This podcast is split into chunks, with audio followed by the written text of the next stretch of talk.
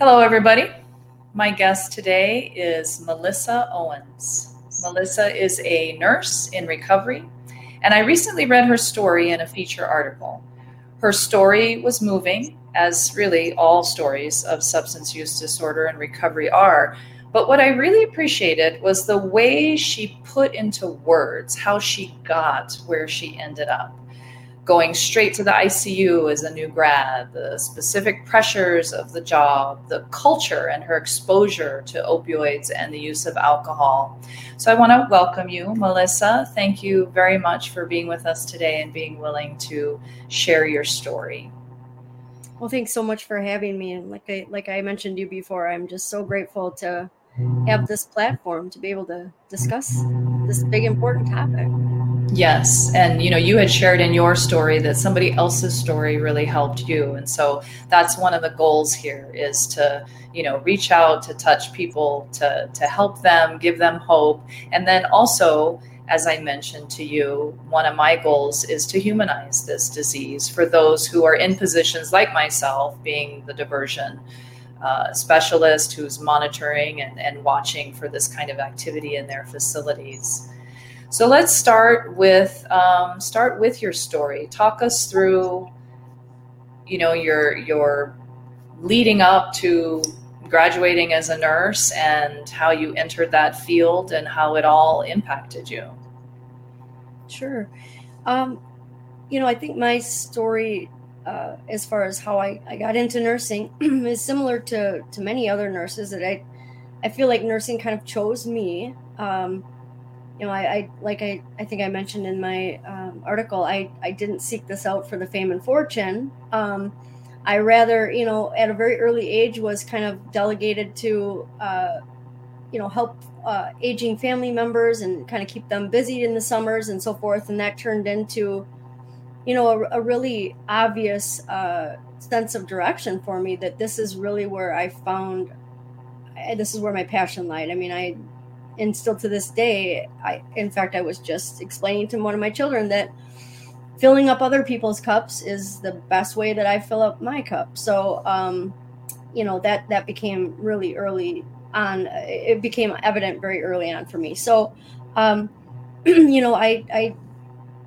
upon graduation from high school i didn't really have an idea of what i wanted to or where I wanted to go and, and uh, seek an education and, and so forth. And um, I took time off, did, did some traveling around the world and, or around the country, I should say, and moved to several different places and and ultimately uh, ended up in Eugene, Oregon, and started working at a, a nursing home as a, a nursing assistant.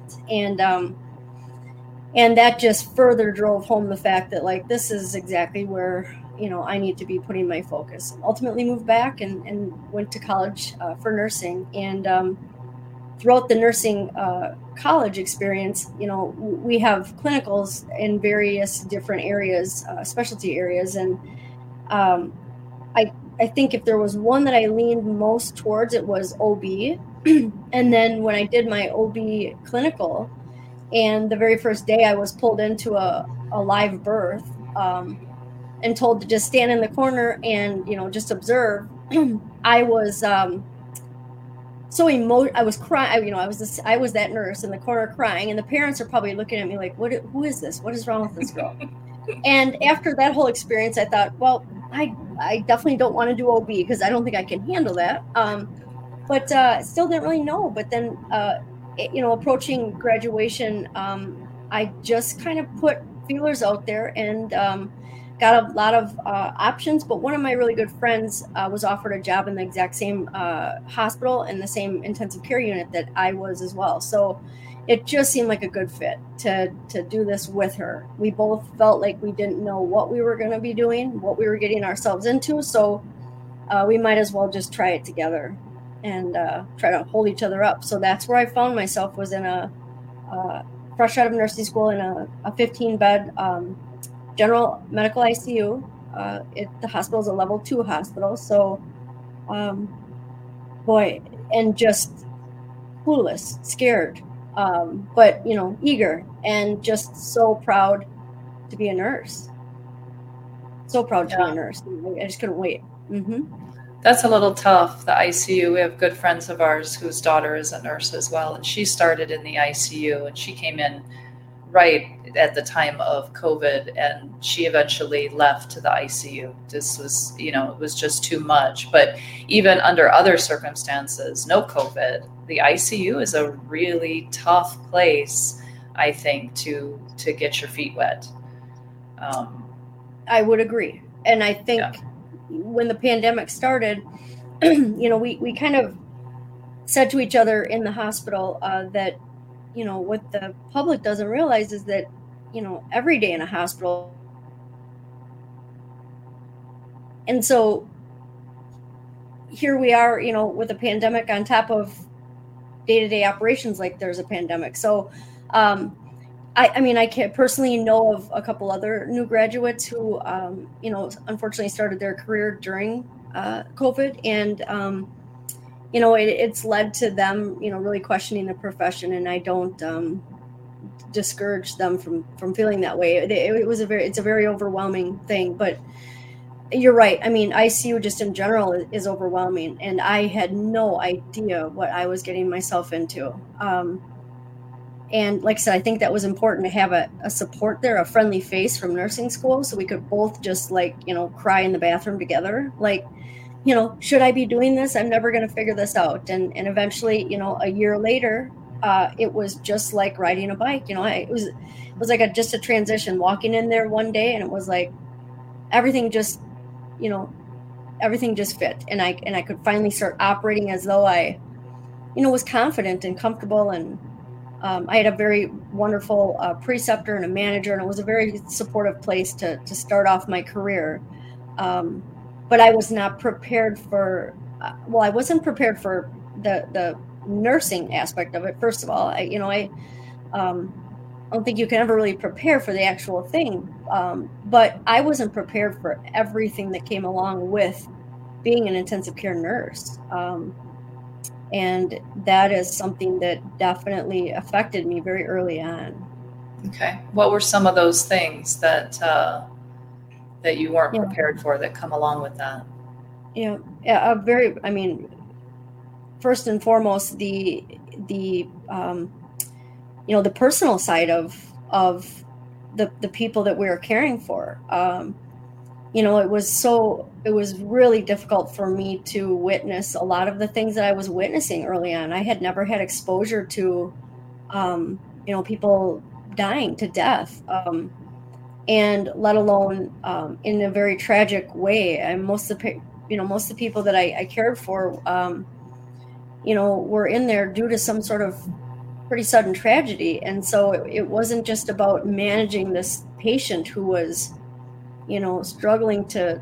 We were struggling to keep them alive, um, but it was caring for their family there too, who was um, you know going through the, the, the worst possible time in their life and it, it was just a, a, heaviness that i just i couldn't i didn't know how to not carry that around and i don't think i still do but um, that combined with just the overall stress of the job and managing um, you know one sick patient let alone the long hours 12 hour shifts that turn into 16 hours no breaks no lunch constantly on your feet you know um, that all was just very um, it, it, just was a lot. It was a lot, and it was just a, a feeling that I, I, it was a sink or swim. You know, in fact, my preceptor actually mentioned something like that. I, I don't know the exact quote that she made, and I wouldn't try to, you know, say something uh, because I, I don't know the exact quote, but she did mention the fact that like this is going to be something that you either are going to get swallowed up by or you're going to just get through the day um, you know, with like a nice hard pat on the back. It wasn't like nobody was holding my hand like in nursing school, you know, trying to get me to put that IV in. So it was very eye opening. Yeah, and the those types of hours and that type of pace, um, it doesn't really give you an opportunity for any kind of self care. I mean, you you know, no. you, you keep going because you have to keep going, but we do need to take care of ourselves, but that type of position doesn't allow you to do that. Like you said, no breaks and no. I was in a hospital recently doing a gap analysis for them, and you know, I'm carrying my water around. And, and so some of the people that were escorting us, when they said, you know, do you need some water? You know, it's like, oh, I have some. I need a refill though. But they were like, oh, yeah, I haven't had anything to drink. I'm just used to it. You know, that's nurses. We don't drink throughout the yeah. day. And, yeah, um, and it's true. You don't have to go to the bathroom, right? That's right. Well, yeah, exactly. Mm-hmm. You don't do one, don't do the other. You're not allowed to keep your you know drinks in an exactly. area where there's patient care so you don't have time to run someplace else and take a swig and so you just don't do it you don't take care of yourself no in your article you mentioned uh, the toxic culture tell us a little bit about that sure i will also add that you know the self-care piece uh, that is not something that, that we're even taught um, mm.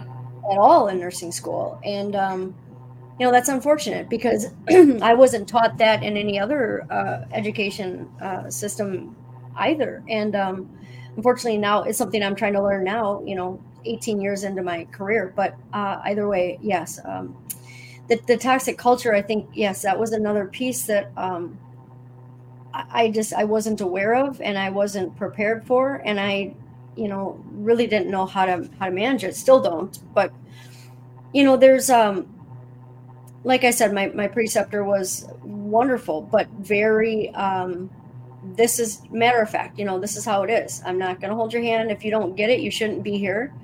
You know, you're now, this is life or death. And, you know, you're kind of responsible for that. And, um, know, I appreciated that. I didn't probably need a hand holder, but there were times I may have, you know, wanted a shoulder to cry on, but, um, what I started noticing very early on was, um, and, and hearing, you know, rumblings about, you know, nurses eat their young, you know, that that sort of quote, and um, and then just experiencing that, yeah, with with some of not even older nurses, but I guess more senior nurses that were, you know, had been in the position five, ten years before I came in.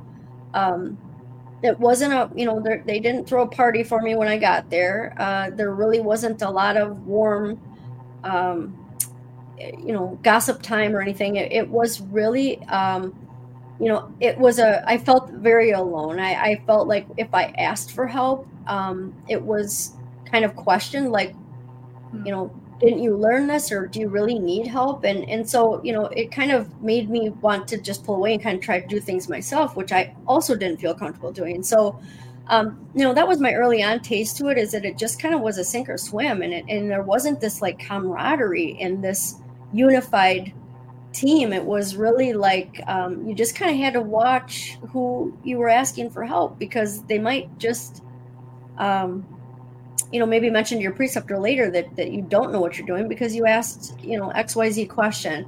Those were the little things I was noticing early on. But again, just, you know, realized I was new in this position this was my first career job i'm coming into somebody else's territory like this is how you know it was a, a tight group of coworkers you know maybe it's going to take me a while to, to break that that barrier. Sure. but um you know uh, in various jobs i mean i you know started experiencing what what there what is very well documented and researched about this lateral violence in, in nursing. Um, you know it's been studied and and it, there's plenty of, of research uh, papers that have been written about it that it, it does exist in this in this uh, field. And i and um i i don't and i can't say that i haven't played a part in some of it as well because it is kind of like that um, locker room type of mentality in a sense that um, you know, I've, I've been in positions where I felt if I if I wasn't um, if I wasn't contributing to some of the behavior,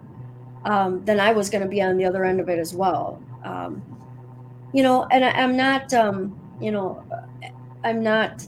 I didn't write any of the research papers, so I don't want to speak as to what you know my opinion on all of that is. But, but that became something that I, you know, I I, I grew a lot of distrust for. Um, you know the the coworkers who I really should have been united with, and um, you know I think that often leads to I just know personally I've experienced other nurses that has led to you know a lot of errors that happen because people are afraid to ask for help. Mm-hmm. And it just shouldn't be that way. Um, but right. but it's definitely I felt that very early on. Well, that's interesting. That's very sad. Um, and you're right. If you don't feel comfortable asking somebody a question, then that's when you're going to make your own decision, which might not be right. And so I know I've always worked really hard in pharmacies where I've had any management responsibility to try to build that culture of, hey, we're in this together. You know, do mm-hmm. not hesitate to ask, even if you think it's stupid. And those of you that get asked, you know you need to to be open and have the right attitude i guess i don't know maybe exactly. maybe they feel that you know i went through the sink or swim and so yeah. now you are too i made it and this is what toughened me up and it's just part of the process and so if mm-hmm. i did it you did it plus if you don't have time to self-care for yourself and i don't have time to care for the newbie that's on the floor either because you know we're all yeah. doing our thing. Well yeah, uh, you're right. sad. It is sad and i think there's a lot of things that contribute to it and i think one of them is this like well this is how it was for me and um, you know so why don't we just keep perpetuating the problem? But um, it's also because it is a you know it's, it's a high burnout job and if you're not doing self-care then you're pretty jaded and you're not really enjoying your job. And unfortunately that that exists in a lot of workplaces not just nursing but um, True. you know that that is prevalent. And and you know later on when i became a preceptor and started um, you know orienting new employees to the unit and so forth um, in in various other positions you know i did tell them right away that you know i really welcome your questions. I want you to ask questions because quite honestly the the the new nurse who comes in here and doesn't ask any questions i'm very worried about because um, if you're not asking questions and i'm just assuming you're doing what you think is what you what you should do but but nobody expects you to know how to do this yet. So right. you know there's a reason why our orientation is like a six month orientation. So right. So, absolutely. you know don't feel bad and find your your trusted find your trusted person and, and go to them with questions right absolutely okay so you mentioned you were a preceptor um, I think you were pretty much a high achiever, right? Once you got there, you escalated up into the you know chain of command, shall we say? Is that how you had always been, even prior to graduating from nursing school, or did some of that overachieving, high achieving, was that a function of the disease that eventually um, came and an attempt to outperform the disease, so to speak? That's a great question. Um, you know, I can answer that. That it definitely was. I was not a high achiever.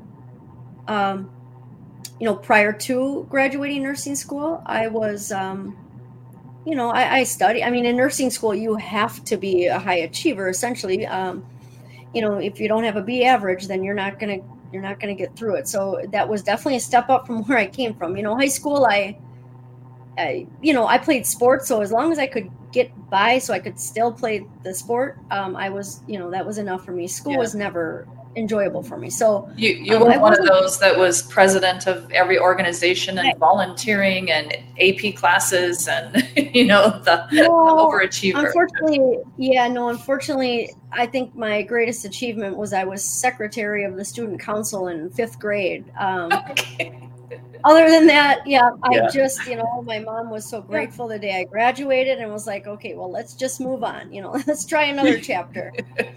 Um, you know, but I, I learned very different, and I had to learn that in, in college. I had to have tutors because I learned very different than how the average, you know, uh, well, how school is designed for children to learn, kids to learn. So, um, yes, no, it wasn't an overachiever. And I think, you know, you bring up an, a good point that I think it was, um, you know part of the disease and this um you know becoming hyper focused on um you know this well i also so i should just back up just a little bit i quickly found my niche in icu you know as much as it was hard and it was um grueling and it was stressful i settled in really quickly and it just felt like this is where I belonged, you know. Um, so I was very passionate and I was, you know, um, very patient centered, and I just wanted to do the most I could in the 12 hour period, which was like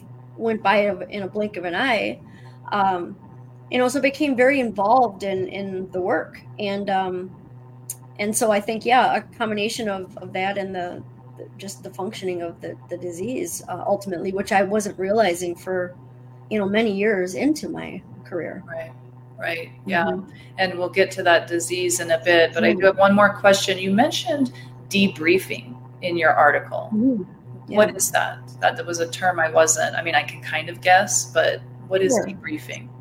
Yeah. Um, so a debriefing is essentially, you know, a, a lot of um, uh, uh, paramedics or EMTs have, um, after they witness a, a, traumatic event or go, you know, go to a, um, a call that, that something traumatic has happened, they can come back and there's oftentimes, you know, facilities have teams available for de- these debriefings and there are people that are you know specialized in like trauma response or you know other things counseling type of, of uh, specialties. So you know but it often consists of the team that has cared for this uh, this individual or the case that has happened and then some of the the people that are just designated to this debriefing team and then you can just kind of talk about what you just witnessed because um, like i said i i didn't have this background of, you know, um, a, a, previous life of ICU nursing or, or, you know, something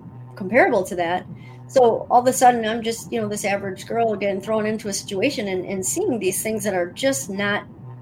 I just don't think everybody's made to see all those things, and and so, um, but in the meantime, you know, I'm seeing all these things, but my job is to not see those things but to focus and see exactly what needs to be done and to just get through it. And oftentimes, you know, the the, the stressful situations of a um, you know code when somebody is is uh, is actively dying and we're trying to resuscitate them that is a very intense and stressful time period because everybody is doing their own job.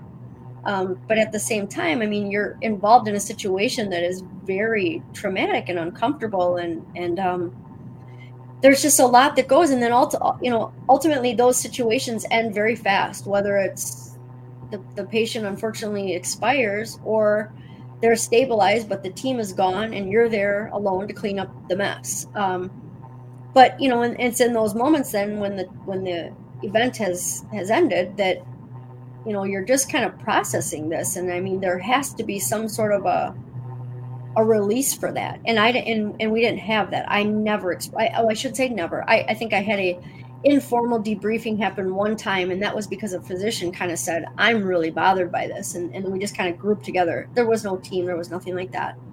But um you know i had to just kind of process those things on my own. I had to take those things home.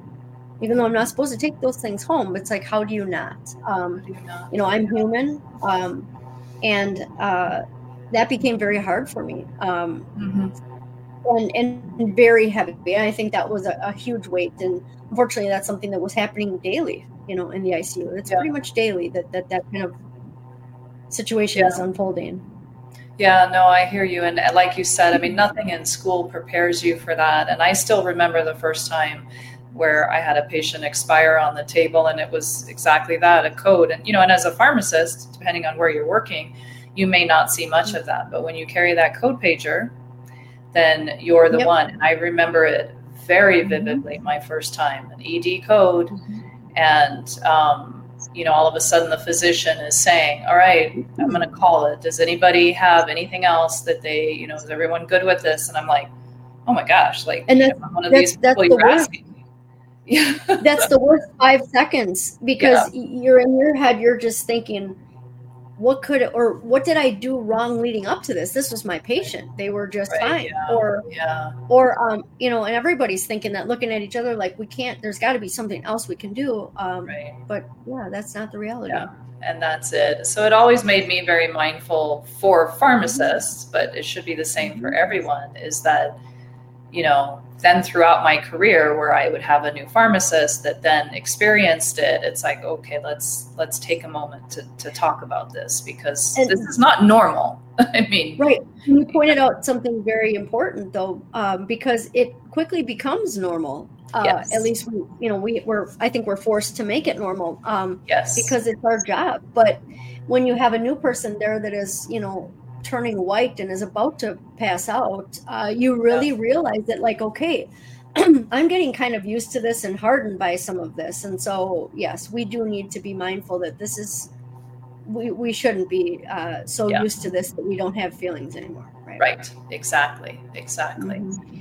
Okay, so tell us about the progression of your disease and, and then how it led to diversion. How did this kind of I mean there's there's probably no like definitive starting point.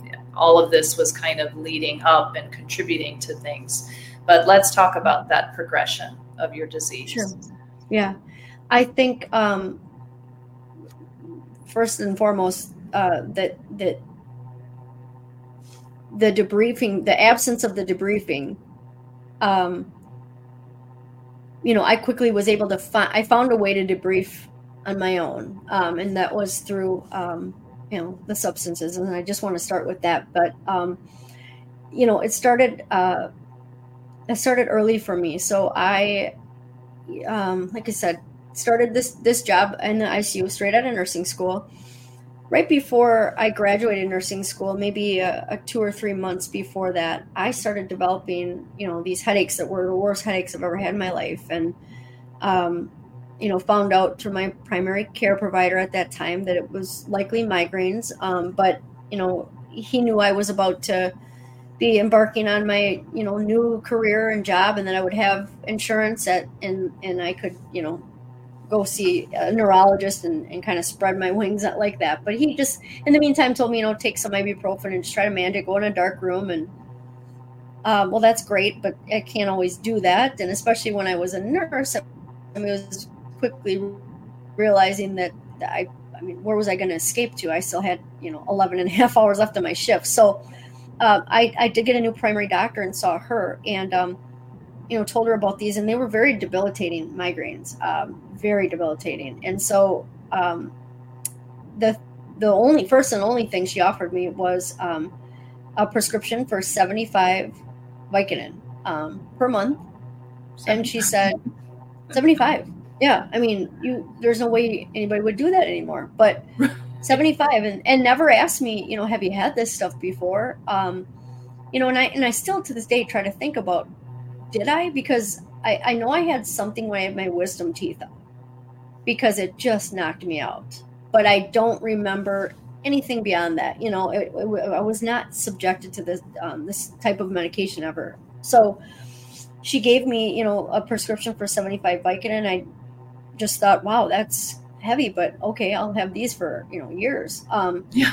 And then you know, you know, a week or so later, whenever it was that I ended up getting a headache, I took one tablet. I was at home, luckily, um, and you know, I just noticed that not only did my headache go away, but um, man, I, I, you know, I was like jumped off the couch, and I was like, okay, I'm I'm feeling pretty light here, and I'm feeling like, you know, I'm ready to just tackle some things. Everything just kind of went everything like this heaviness it just always seemed to exist inside me and around me and um and follow me. And it wasn't a you know i wasn't like overly depressed you know most of my life or but there was just always a, a heaviness and i just like i couldn't escape something. Um but taking one of these that was that was gone. And so i then did what anybody in the seat would has done in the past is take another one and um and then for me you know it was really sadly off to the races because the next day i woke up and i i took two right away and went out and did yard work. And i didn't have a headache but it, i just knew that whatever feeling it was was one thing one one that i wanted to have back you know? And when i when i was um medicated i wasn't you know ruminating about um you know maybe some sad you know patient that I'm wondering if they're still there. It wasn't always about nursing, but you know that consumed a lot of my life. I spent sure. you know a majority of my time working, like most of us do, and so you know just that that doubt and all that self criticism and stuff that just kind of vanished, and I was able to just you know um, live in some sort of you know false state of bliss, I, I, guess, for a little bit. Um, so so that you know for me it happened right away i mean i definitely was something that just was noticeable for me right away but but again um never ever would have thought and didn't for the first couple of years that this was would be something I couldn't control. You know, I I, I looked at it very much like I'm choosing to do this. Um, how is this any different than somebody that comes home and has a glass of wine after work? Um, and I could justify it all day long. Um, and I did that for quite a while. And and also, you know, at that time I did have very frequent migraines as well. Um, but I was definitely, you know, utilizing when I didn't have migraines. But um, uh, I wasn't at that point. Um, you know, it was just kind of a recreation thing. So it was when I got home from work, or you know, when I had a day off. Um, never, never would have thought to wake up and medicate and get my scrubs on and well I shouldn't say it, my pajamas. And that in that job, I actually could wear the scrubs in the unit, so I would just wear my pajamas to work, and I would put the scrubs on. But um, never would I have thought about doing that prior to work. Um, that's something that you do if you have a problem, you know. And I didn't. That's what I told myself. Right. And so, how long did that last yeah. before you started diverting and it became mm-hmm. More of right. a problem. Yeah. Um, so, you know, that lasted, um, oh, probably maybe a year. And that's, that's all. Um, and then, you know, there was just a, a period of time where, um, it wasn't that I really wanted to wake up and, and do that, but, um, you know, unfortunately, I this is something that I developed an everyday habit to, and um, and so waking up and then not having anything was you know very uncomfortable. And i, I it became it quickly became uh, the story of you know um, i didn't feel normal or right or alert or anything without you know being medicated. Um, so i was having to do that before going to work. But again would go to work and was like at least i'm not you know diverting. Um, who would do that you know and so i did that for for years um, and i didn't have to divert. And i think one of the problems was and i know that something that that i you know really took advantage of was the fact that that i am a nurse. So any doctor that i had primary doctor that i had and you know i, I had switched primaries I, I don't want to say frequently but but several different times because I, I took several different jobs. And it had nothing to do with the um, well i'm sure ultimately it had something to do with the you know the the disease but but it wasn't to just you know change um, providers that i changed hospital shopping yeah yeah exactly i changed hospital systems and as you know when you work for the hospital you end up that's the insurance you have you have to go to their provider so that kind of happened but over all of those providers you know they they we very much had a um, they knew I was a nurse. They trusted me. Um, I used that to my advantage, and um, you know, I think in a lot of situations I, where I was, you know, towards the end, um, and I'm talking, you know, six, seven, eight years into this, um, you know, prescriptions were dwindling down, and, and a 30 day prescription was lasting a day, an hour, um, and and that was a problem because obviously, you know, it's kind of frowned upon if you call the next day and say, you know, I'm out. Nobody yeah. Who in the right mind is going to fill that but i honestly i mean the things that i was able to get away with and i know it was only because i was a nurse and i think i was more believed um, but i would say you know you'll never believe i opened the car door at the gas station and the pill bottle fell out and all of them just fell into the one puddle that was on the ground. You wouldn't believe it would you and and boy they believed it and then they'll come and pick up another prescription you know, and um, fortunately, that that for me kept things, um, you know, out of the hospital, if you will, for a very long time until it just didn't, um, because there just was no way around it. Um, and that's when I think, um, you know, I had the first thought that like maybe there's a way to do this.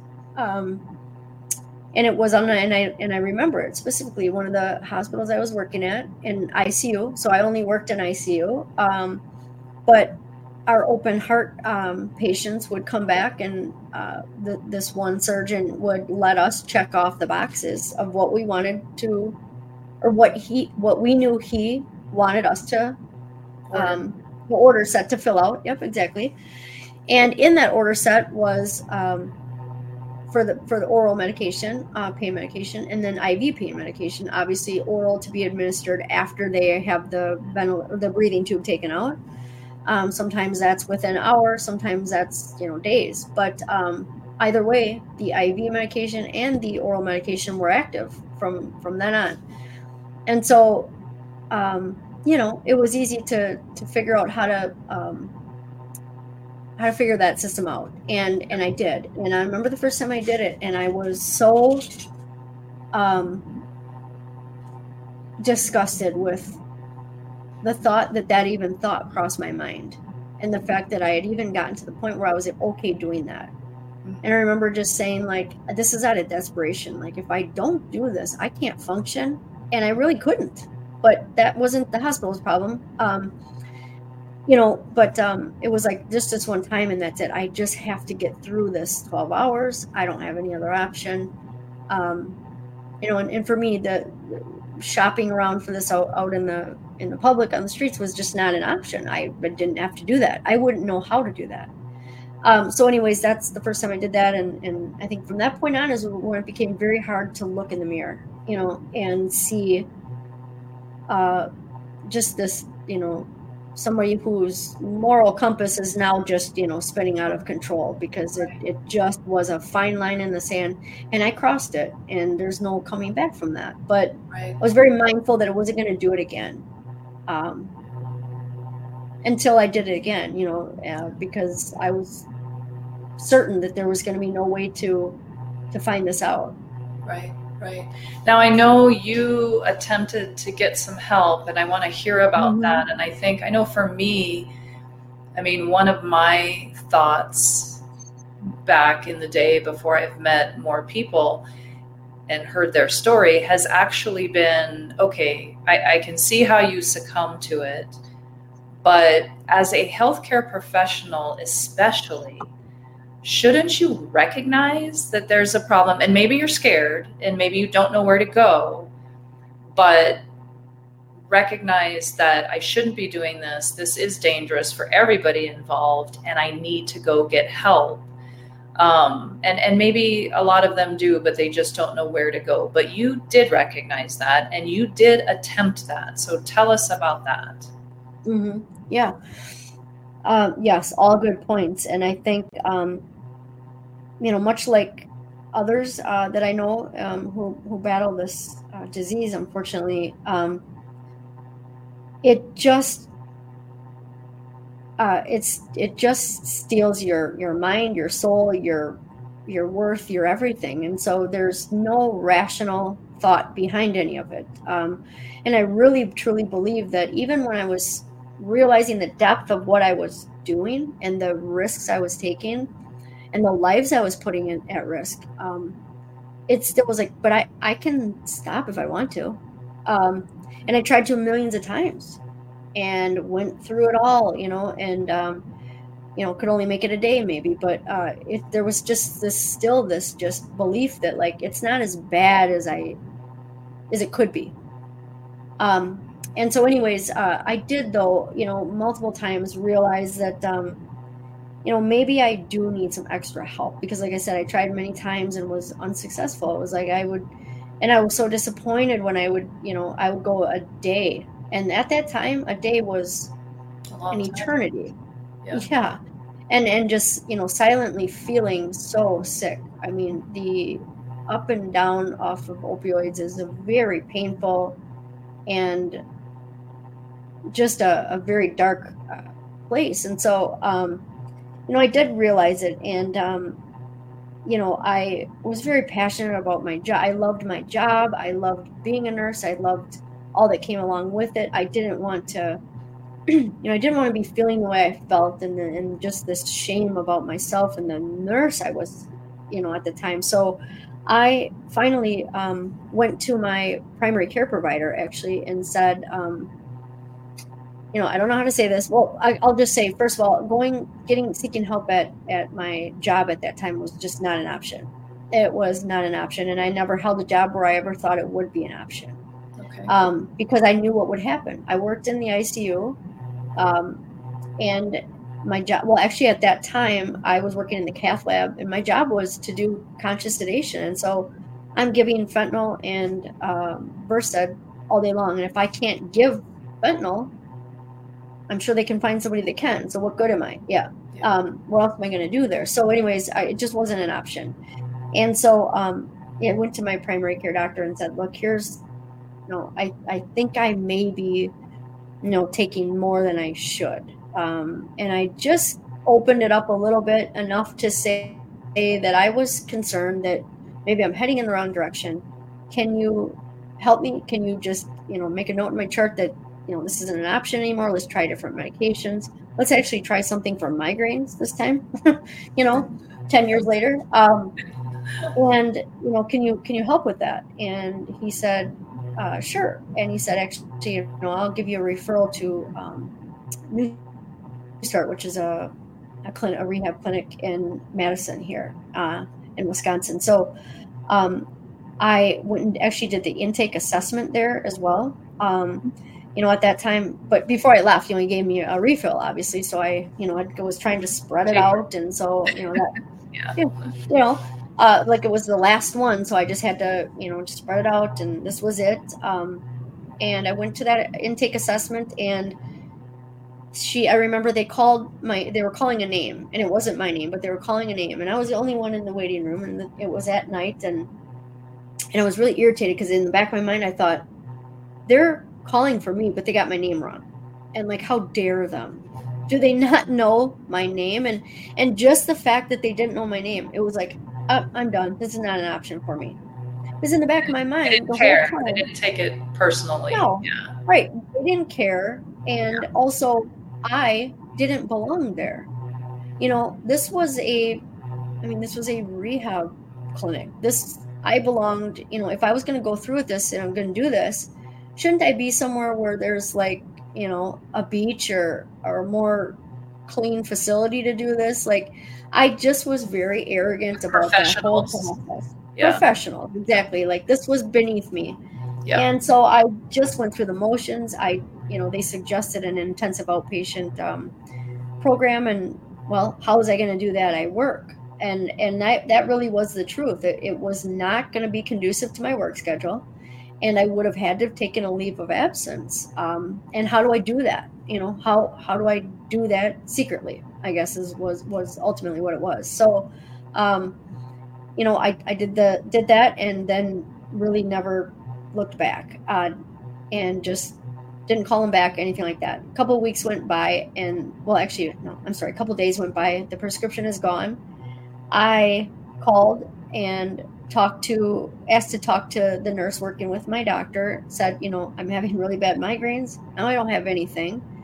And she said, well, the doctor's out, you know, but um, I'll talk to the the doctor that's covering for him. And and then the next thing I know, they left a message um, saying you can pick up a prescription. You know, she wrote a prescription for Percocet for you, and you know, nobody looked at my chart. There was probably no note that even exists um, saying that, you know, maybe this shouldn't be prescribed. So it was just off to the races again, you know, and that's when I um, started to really get into the diverting. And at that time, I was in the cath lab, and um, the only option I had was um, IV uh, fentanyl. And, um, you know, the wasting process in a in a hospital is is very loose. Um, even though it's it's designed to not be, it is. It's very much based upon you know a, a buddy system and a trusting system, and it was like, well, I'll waste that, I'll waste that, and then I'll just say, you know, I'm just wasting whatever vial. Nobody needs to see the vial.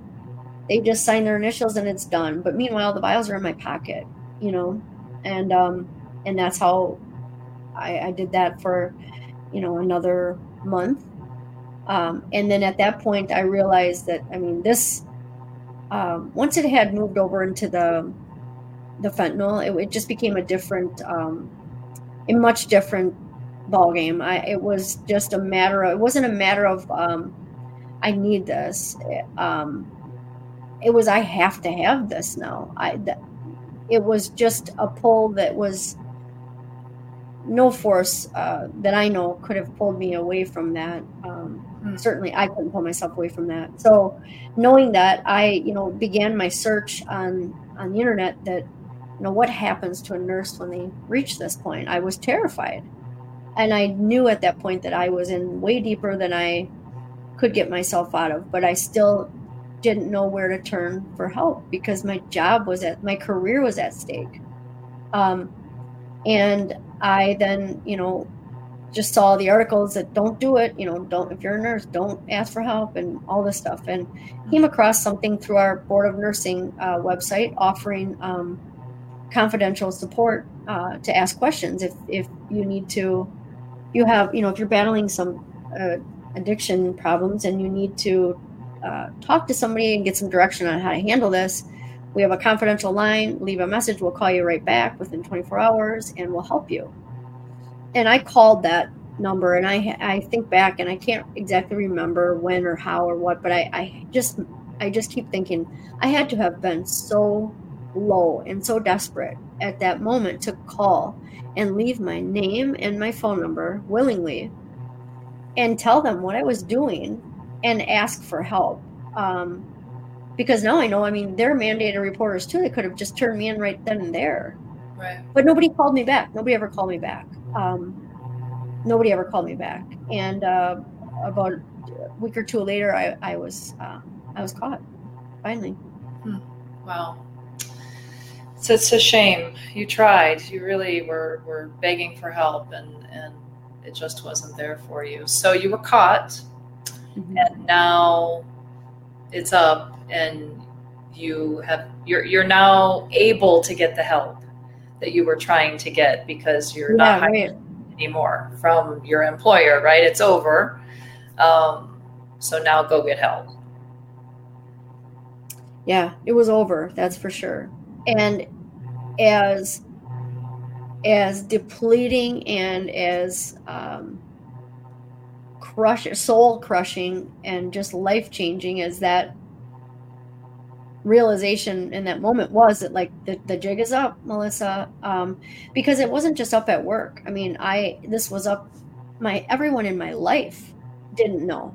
You know they may have questioned but um, anytime they had questioned before it was like are you serious? You think i would do that? You think i would be that? I'm a nurse. I know what i'm doing. I just have migraines you know? So i fought off everyone and, and had it under control. Nobody would have saw that coming like apparently. Um, so I was able to, um, you know, really just keep that quiet. But that, you know, nothing like getting caught for um, and facing possible felony charges that that makes everybody have to know now what's going on. So I, I had to alert everybody really. Um, yeah. And like I said, that was just such a, a awful moment in time, but it was also um, freeing at the same time because I knew that like there now it's out. And now I can actually yeah now I'm going to be getting what I need somehow. Yeah. Um yeah so that was a, a very good moment because that to me felt like the only way I could have had the freedom to to get right. that help. Right. Yeah. Um, how did you get caught? When? How? How? Uh yeah.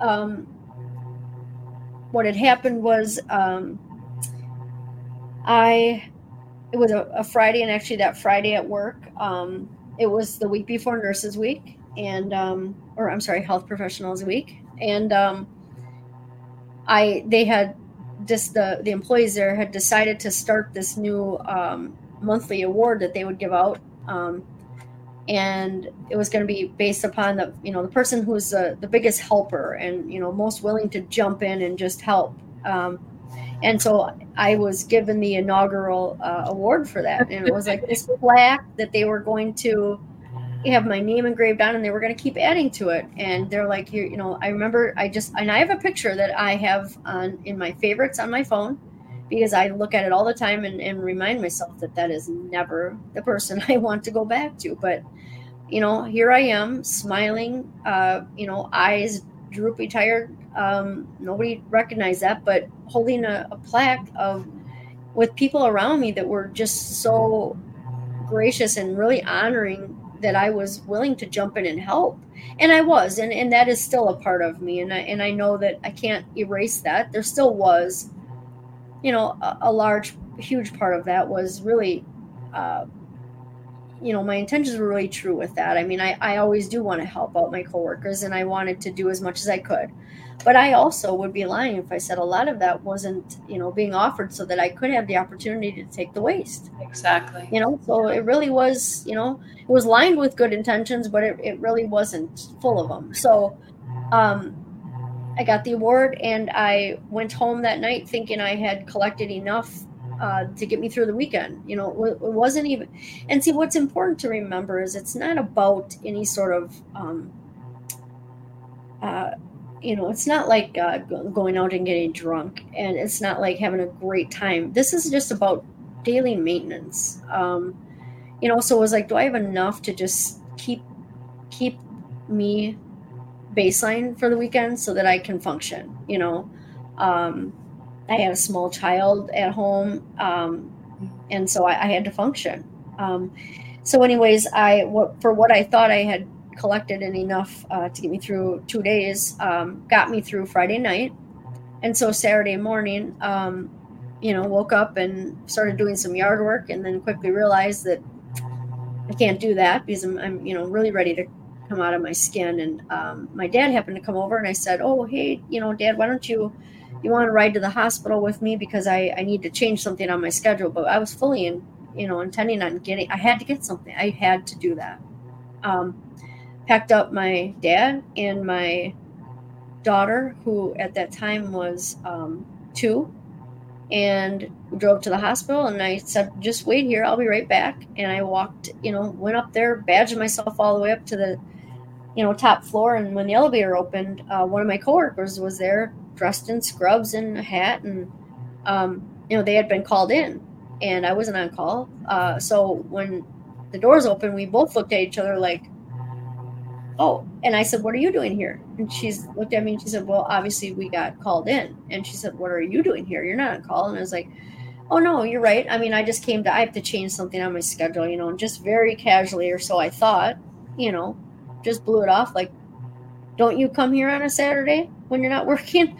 Um, yeah. you know right? And uh and when the clinic's not even open you know that type of thing. But uh you know, so the whole emergency team is in in a the first suite, cath lab suite, and I walked to the cath lab suite directly across the hallway, and um, and then you know didn't have the lights on, but I co- just wanted to quickly access the system, and by that point I wasn't even covering my tracks well enough to you know pull up a somebody who has even been in the cath lab. It was just anybody in the hospital that I could find that had a a PRN for the same medications that I would have available I, I pulled them up. And um, in doing so, in trying to get in and out of there, um, I miscounted. And the minute I closed the, the, the lid and shut the door, you know, it went a discrepancy. And right away, I was like, I had a little bit of a, you know, a turn in my stomach, and I thought, oh, that's not good. Um, but in this, in this right here demonstrates the power of addiction that I immediately thought, I'll be able to talk my way out of it on Monday. I'll handle it. It's not a big deal. I can talk my way out of it. Grabbed the stuff and left. And then I went um, home and, you know, thought I'd had enough to get through uh, the next couple of days and um, got enough to get through Saturday afternoon. So um, went back and did it again the next day. Not knowing uh, not knowing now that um, really what happened um, well I'll, I'll, tell you that in a second. So um, did it sunday came home. Sunday night i was sitting in the basement with my daughter was two and i have a video that right before i got this call of her kind of bouncing and then falling out of this little tiny chair and we were laughing and you know, I was like basically on t- as on top of the world as I thought I, I was at that time. Um, you know, just happy and content and, you know, not sick. Um, and I got a phone call and it was from an unknown number. So I let it go to voicemail. And then I listened to the voicemail and it basically said, uh, you know, this is hospital administration and um, don't come in. You are under investigation for diversion. Uh, we'll be in touch. And um, and at that moment, I immediately got off the couch and I walked upstairs and I started looking out the window because I thought, that's it. Like, I thought for sure, you know, the police are coming. What's going to happen to my daughter? I was just, you know, pretty inconsolable. Um, come to find out, though, after reading the um, police report, you know, um, many months later, uh, that it was that Saturday um, that I was there the first time and caused a discrepancy that alerted one of my coworkers that they were a little suspicious of why I was there and where I went. And so they went and somehow in the room then found the discrepancy, uh, called security, who then called the um, you know police department, and and essentially the the jig was up on Saturday, but but Melissa didn't find that out until Sunday. Sunday. Yeah, yeah, yeah. As long as you're not creating discrepancies, if people aren't intentionally looking at the automated dispensing machine activity, sometimes you can get away with coming in on your day off. Right. But as soon as your name popped on that, it's why was she here? And yep. then questions start. Yeah. Yeah. Wow. Yep. And that was, yeah. Yep. Yeah. Well, I mean, there's a lot of takeaways in here. Um, right. Yeah, a lot of takeaways, not only for those that have a substance use disorder and can see themselves heading in, in that direction and not getting the help that they tried to get mm-hmm. because other people, quite frankly, kind of let you down. Um, and then for those who are monitoring for drug diversion is That's, you know, to exactly. And I think it's important too. I, I do want to add this because you know, um, you know, in the in the talks that I do now, I you know we talk about how to recognize this in in, in a coworker and so forth and um, when i read the police report and and it gave the names of the you know the nurses who essentially called security and alerted uh, everybody to this um, when i first read that you know um, it it hurt. I mean my heart was like you know instantly heavy because i'm my initial reaction and granted this was only six months or so into you know my my my new reality um i was i was upset because i was like why would you do that to me? Why didn't you come to me? Why didn't you try to get me help? Or you know whatever. I just was like those are those were my friends. Um and it didn't take me long after that and maybe you know less than a year so maybe a month or two later that i was able to say um thank thank God that um, that they did do that, and they really saved my life. Um, so I say in the talks that it's so important to not because um, had they done it the, the reverse way, you know, and just said, "Hey, Melissa, you know, we're gonna we could cover for you, whatever." I mean, I, I probably would have been dead by now you know, or by then. So the fact is, is I, I really encourage. I mean, it, it, couldn't have been easy for them to do that, and I, I I realize that, and I acknowledge that, and I think the fact that they did that anyways. it, it's just important to remember that that you could be saving somebody's life, and that's exactly what they did to me. Right. They literally saved my life, and so yeah. I'm very grateful for that. Yeah, yeah. Well, on that note, I think it's been about eight years that you've been in recovery? Yeah, so I, I celebrated eight years of sobriety on uh, May 4th of this year. So, yeah. Um, Congratulations. Thank you. And it's incredible. I mean, I, I couldn't even go a day before. I couldn't go eight hours. And somehow, you know, not somehow, I know exactly how it's happened. Yeah. Um, but eight years, that's a long time. And it's just, I, you know, sometimes when I have to relive this and, and tell the story over, um, I even catch myself drifting off in the middle of the story thinking, is that really my story? Because that just is so far from the person I am. Yeah. And it, the person I even was at that time, it, it, just I was quickly, you know, stolen away from um, from drugs, like so many people are, and um, you know, wasn't able to to grasp onto anything. It, it just happened too quickly. But um, it is my story. It is the reason I'm here now um, but sometimes hard to hard to actually you know hear those things you know oh, because sure. it, it is just very different than the person i am today yeah. thank god yeah.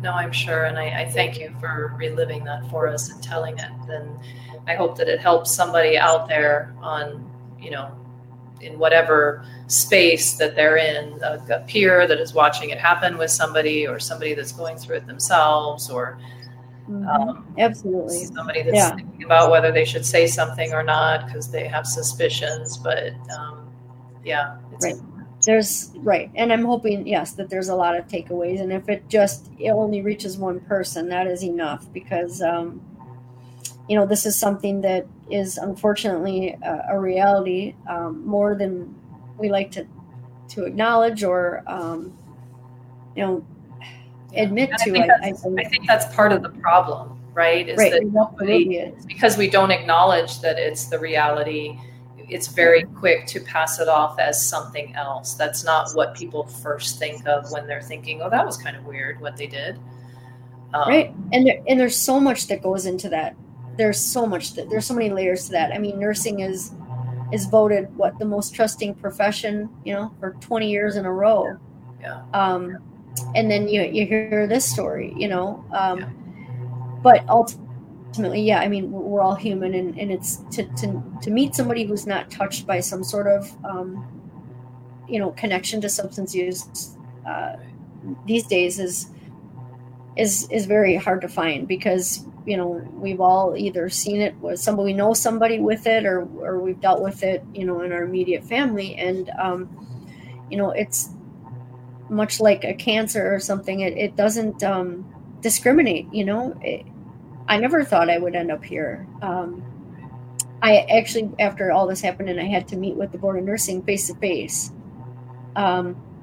to kind of allow my license to be suspended. Um, and I had to explain to them what happened. And I had to sit at the end of a big long board, table with all the board members sitting around it. Um, and I, I remember before I started, you know, my attorney whispered to me and just said, you know, just take a couple deep breaths and, you know, don't say too much, but just say what you have to say. And um, I had a moment where I just thought, you know, I, I rewinded my life, you know, 10 years prior to that in nursing school and thinking of the board of nursing and, um, you know, how did I wind up here? And have I, would I have ever thought that I would have been here? Nobody could have ever, you know, convinced me that that would have been possible. And so it just, yeah, I, I just was quickly not even in control.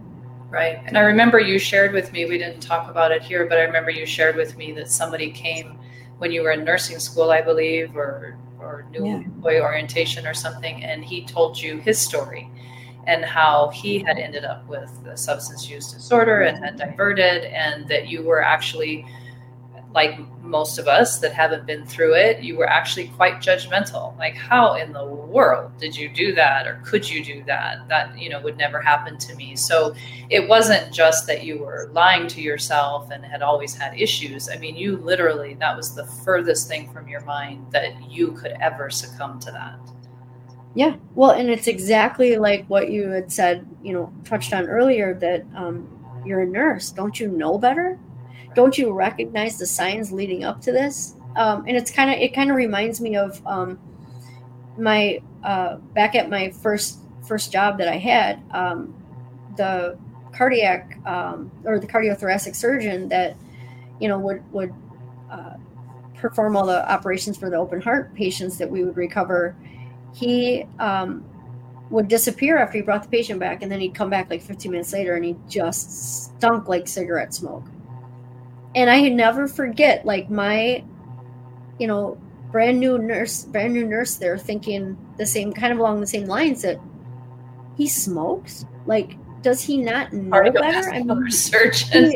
Yeah, he literally cares for. I mean, he does surgery on people all day long, and he's out there smoking. So it's along the same lines, right? Like, um, an addiction is an addiction. It's yeah, right and it just yeah exactly and and it's um it's almost like you become outside of yourself and you don't see that you're gonna end up in the same you right. know percentage of, of population but yes that did happen in, in school and um and throughout that guy's talk and and um you know i just was kind of i mean there was a lot of things that i was shocked i was disgusted i was um, curious. I was. This was also way before I even had, you know, um, had any experience with uh, the medication. So, but but very much, um, you know, judgmental because, like, you know, how do you not control that? How does somebody ever get to that point?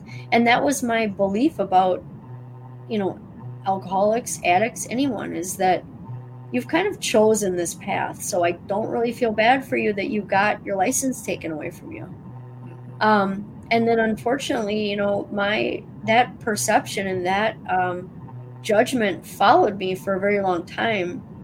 And, you know, working in in the medical system, I I mean I I've seen it. I've seen it firsthand that um, you know, people are are turned away at emergency rooms um, because we're you know we just label them as they're drug seeking.